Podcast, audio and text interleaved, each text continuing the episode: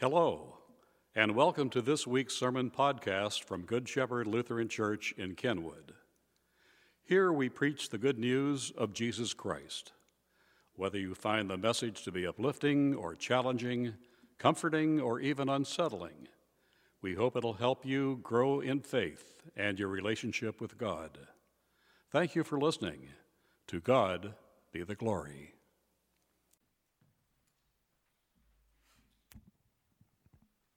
Good morning. The first reading is from Isaiah chapter 50, starting at verse 4. The sovereign Lord has given me his words of wisdom, so that I know how to comfort the weary. Morning by morning he awakens me and opens my understanding to his will. The sovereign Lord has spoken to me, and I have listened. I have not rebelled or turned away. I offered my back to those who beat me, and my cheek to those who pulled out my beard. I did not hide my face from mockery and spitting, because the sovereign Lord helps me. I will not be disgraced. Therefore, I have set my face like a stone, determined to do his will. And I know that I will not be put to shame. He who gives me justice is near. Who will dare to bring charges against me now? Where are my accusers? Let them appear. See, the sovereign Lord is on my side. Who will declare me guilty? All my enemies will be destroyed, like old clothes that have been eaten by moths. Here ends the first reading. The second reading is from Philippians, the second chapter. You must have the same attitude that Christ Jesus had.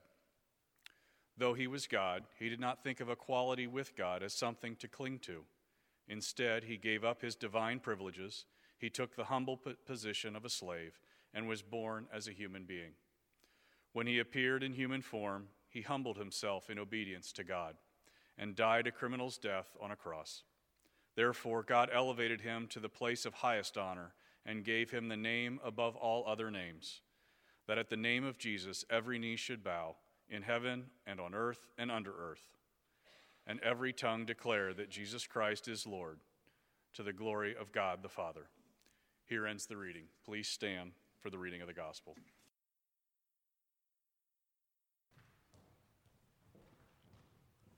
Then the entire council took Jesus to Pilate, the Roman governor. They began to state their case. This man has been leading our people astray by telling them not to pay their taxes to the Roman government and by claiming he is the Messiah, he is a king. So Pilate asked him, Are you king of the Jews? And Jesus replied, You have said it. Pilate turned to the leading priests, to the crowd. He said, I find nothing wrong with this man. Then they became insistent but he's causing riots by his teaching. It's wherever he goes, all over G- Judea, from Galilee to Jerusalem. Oh, is he a Galilean? Pilate asked when they said that he was. Pilate sent him to Herod Antipas because Galilee was under Herod's jurisdiction, and Herod happened to be in Jerusalem at the time. So Herod was delighted at the opportunity to see Jesus because he'd heard about him. He'd been hoping for a long time to see him perform a miracle. He asked Jesus question after question, but Jesus refused to answer. Meanwhile, the leading priests and the teachers of religious law, they stood there shouting their accusations. Then Herod and his soldiers began mocking and ridiculing Jesus. Finally, they put a royal robe on him. They sent him back to Pilate. Herod and Pilate, who had been enemies before, became friends that day. Then Pilate called together leading priests, other religious leaders, along with the people. He announced his verdict you brought this man to me, accusing him of leading revolt. I've examined him thoroughly on this point in your presence, and I find him innocent. Herod came to the same conclusion. He sent him back to us. Nothing this man has done calls for the death penalty, so I will have him flogged, and then I will release him. A mighty roar then rose up from the crowd. With one voice, they shouted, Kill him! Just release Barabbas to us. Barabbas was in prison for taking part in an insurrection in Jerusalem against the government and for murder. Pilate argued with him because he wanted to release Jesus, but they kept shouting, Crucify him! Crucify him! For the third time, he demanded, Why? What crime has he committed? I found no reason to sentence him to death. I'll have him flogged, then I'll release him. But the mob shouted louder and louder, demanding that Jesus be crucified, and their voices prevailed. So Pilate sentenced Jesus to die as they demanded, and they had, as they had requested. he released Barabbas, the man in prison for insurrection and murder. But he turned Jesus over to them to do as they wished. As they led Jesus away, a man named Simon, who was from Cyrene, happened to be coming in from the countryside, and the soldiers seized him. They put the cross on him, they made him carry it behind Jesus. A large crowd trailed behind, including many grief stricken women. But Jesus turned. He said to them, Daughters of Jerusalem, don't weep for me. Weep for yourselves, for your children, for the days are coming when they will say, Fortunate indeed are the women who are childless, the wombs that have not borne a child, the breasts that have never nursed. People will beg mountains, fall on us. They'll plead with the hills, bury us. If these things are done when the tree is green, what will happen when it's dry? Two others, both criminals, were led out to be executed with him. When they came to the place that's called the skull, they nailed him to the cross. The criminals were also crucified, one on his right, one on his left. Jesus said, Father, forgive them. They don't know what they're doing. Soldiers gambled for his clothes by throwing dice. A crowd watched.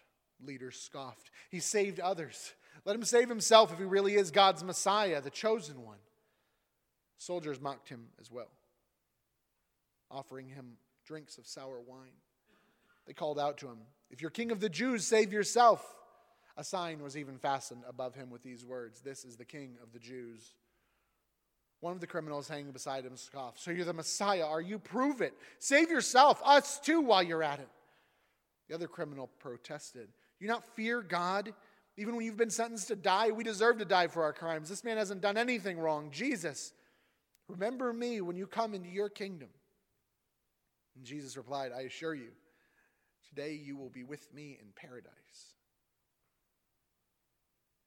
By this time it was about noon. Darkness fell across the whole land until three o'clock.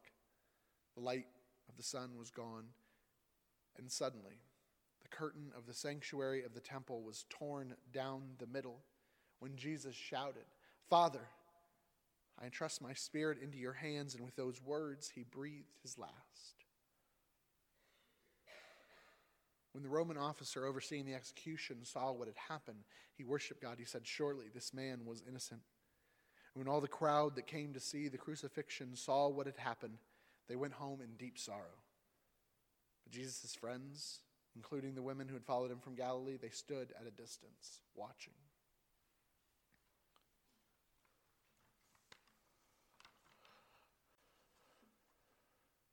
A lot of gospel for one day, huh? A lot of ground to cover in one day. From shouts of Hosanna to crucify him. I think uh, I said this last year. This is proof that I've been here long enough now, as I kind of remember telling you things I've said before. Um, uh, this story oftentimes uh, includes so much on this day, even though we have a full week to tell this story, it's sometimes piled in all on the Sunday before the next Easter Sunday because it's presumed, understandably, that uh, no one's going to make it back for Monday, Thursday, or Good Friday. We're busy, right? We got things to do. So to come back to worship's a challenge. So you try to get all of it together in one. But I get that. But at the same time, like, folks, this is it. This is our story. This is where it all comes to a head. This week is all about who we are, all about why we gather at a table, all about why we hand servant towels to people who model this servant leadership of Jesus.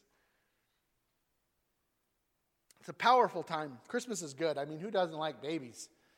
Who doesn't like fun, exciting birth stories? Who doesn't enjoy singing songs we definitely already know and don't have to read in the dark with candles? It's great. But, folks, this is the one. This is the week the start of this week that defines our spiritual lives when we remember the things that define why we gather Saturday, Sunday after Sunday. And we get on this roller coaster experience that will be the Holy Week story, entering the city to celebration, fulfilling prophecies, entering the city on a cult, the poor saying, Hosanna, gathering, giving thanks for this new reality. This is legitimate Messiah stuff. This is what the Messiah was going to do. You know his disciples are rowdy because they've been following him for three years, waiting for this triumphant entry into the holy city. And it, it's just something. Jesus even gets excited. It's funny, when Jesus is portrayed in like films sometimes, I always get, I'm always a little bummed because he's a real person, but he seems to always be operating with like, he's looking six inches above everyone's head. Like he's just so above it all, right? But here, if we know something about Jesus, about his time spent at weddings and his time spent at celebrations, he's celebrating in this moment. So much so that when they're like, Shh, keep your disciples down, you're going to get arrested. He goes, Sorry, guys, this is it.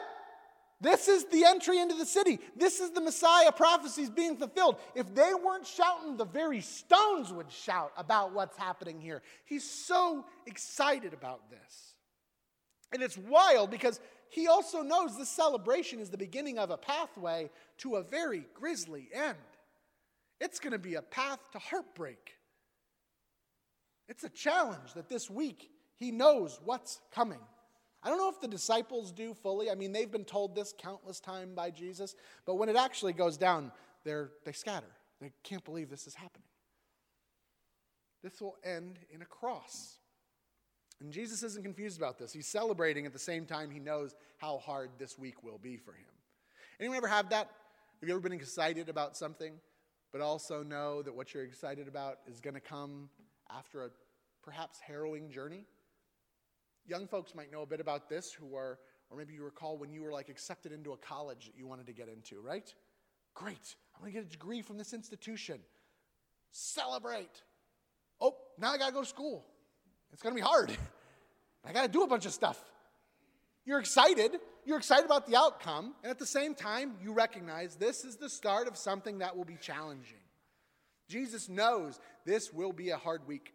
I have another example of this sort of elation that comes before a harrowing adventure ahead. I remember being in Haiti last year with our group, with an organization called CLM, which is an acronym for the Haitian words uh, Chemen Lavi Miyò, which is um, Pathway to a Better Life, which is an organization that connects women who are living in ultra poverty to caseworkers who would then assist them in receiving education, support, resources, medical care and a cohort of other women travel through this program as they entered into an 18 month journey that would end the death spiral of ultra poverty. Quite literally, this organization will save their life.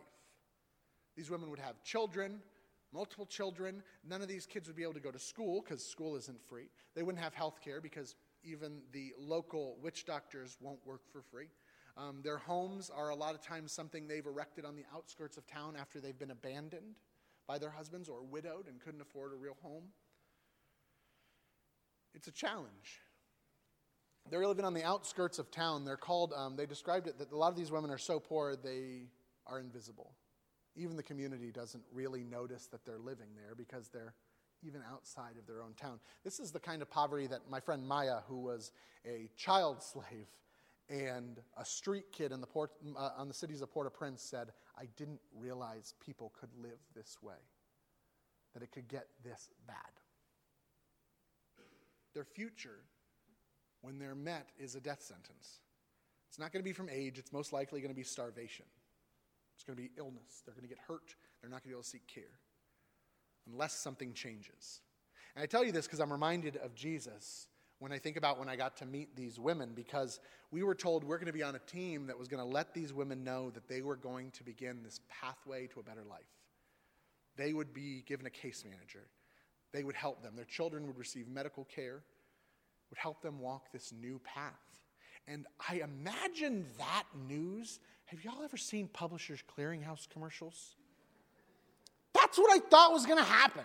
Not the van or the balloons or the mega check, but I mean, I was thinking jumping up and down at least because, like, wow, talk about extreme poverty and being told, no, that's not going to be the story going forward. But it wasn't like that. What I saw, I think, looked a lot like probably what Jesus looked like when he was entering into the city, his arrival, fulfilling this prophecy that, yes, resurrection's a reality, but this is it. She's told about her acceptance into the program, and there is no jumping up and down. There's no yelling. Contemplation. Okay. I did notice what seemed to be a weight lifted, in a sense, because they were often very ashamed of their living situation. To have these people show up, it's like, oh boy. But to be told, you're not alone anymore. We're going to walk with you, and it's going to be a challenge, but we're with you along the way. okay. Okay. She's going to find out that any time now she's going to have to start building her own home. They're going to provide supplies and instructions, support, but she's going to build it. She's going to dig her own latrine. Raise your hand if you've dug a latrine. Pretty easy stuff, right? No, no. She's going to dig a latrine. She's going to be given a small loan that she's going to have to manage. Money management was not on her radar at any point in her life in ultra poverty. She's going to have to care for the chicken. She's very excited. She's going to get to pay tuition for her child to go to school. But that's another thing you got to make sure you manage. Resurrection is real. It's we just got to do it. We got to go. It won't be without pain, it won't be without heartache or challenge, just like Holy Week, Easter is coming, but it really isn't Easter without Good Friday. Resurrection only happens to dead things. So then we got to meet some women who had gone through the program through their 18 months, and these women would have secure homes. One of them was excellent. It was covered in chalk mathematics, all from her child who'd been attending school. And she said, I'm happy with him writing on the walls because he's very smart. And I want the whole neighborhood to know that. Beautiful.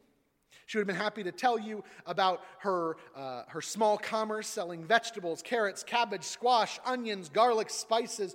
She'd show you her savings account passbook, her business that was started with a $500 loan, a 500 gourde loan, so a $6 loan. 10 times that now. She'd be very happy for you to know her goat and her pigs, both pregnant. That's good news, folks. That's really good. Half of her profits she's saving. She's learned how to save it. She's got a book that keeps track of all her funds, all of her profits. She's just thrilled. And when they ask her story, she says, When I look back and see the life I was living, and she pauses, I was moving in a bad situation, towards a bad situation. This is Jesus knowing the cross is ahead. But now that I'm a part of CLM, I want to take full advantage to succeed. It's like God put CLM on my path. This is resurrection. The challenge is ahead. Yes, it'll be hard. But the worst thing that can happen is not the last thing that'll happen. This is a story of new life.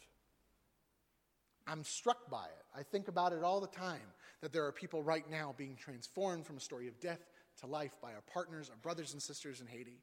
This year, our partners in the Haitian Tamoun Foundation, who we support now with Good Shepherd, are going to move mountains, they said. They're starting an initiative called the Moving Mountains Initiative.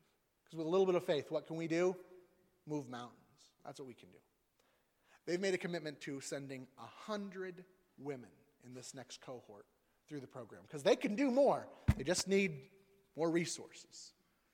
We can change the story for more women. There are women who are not selected for this program. And this year at Good Shepherd, we're starting another resurrection project on Easter to participate in the resurrection ourselves by seeing how many women together Good Shepherd might sponsor of that 100 sponsorship goal. How many can we do? One? Ten? Twenty? I don't know.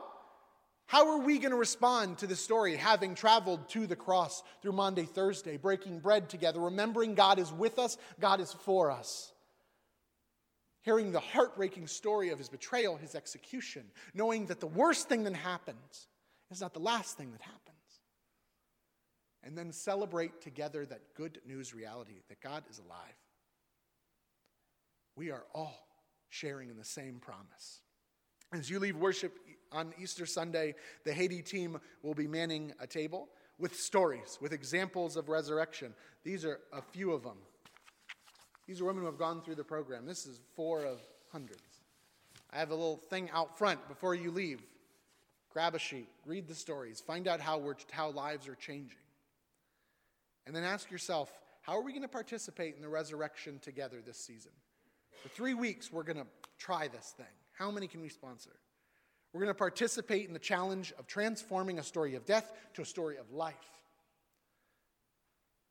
For that, I say blessings on this Holy Week. Take in every bit of it. I would invite you to Monday, Thursday, and Good Friday, but instead, I'm going to implore you come see.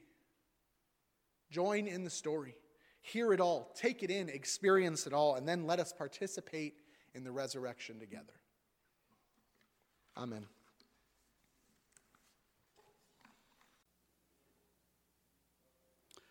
Thanks again for listening to this week's message from Good Shepherd Lutheran Church in Kenwood. Please browse our website for other opportunities to grow in faith or serve the Lord. If you are able to worship with us at any time, we would be most honored by your presence.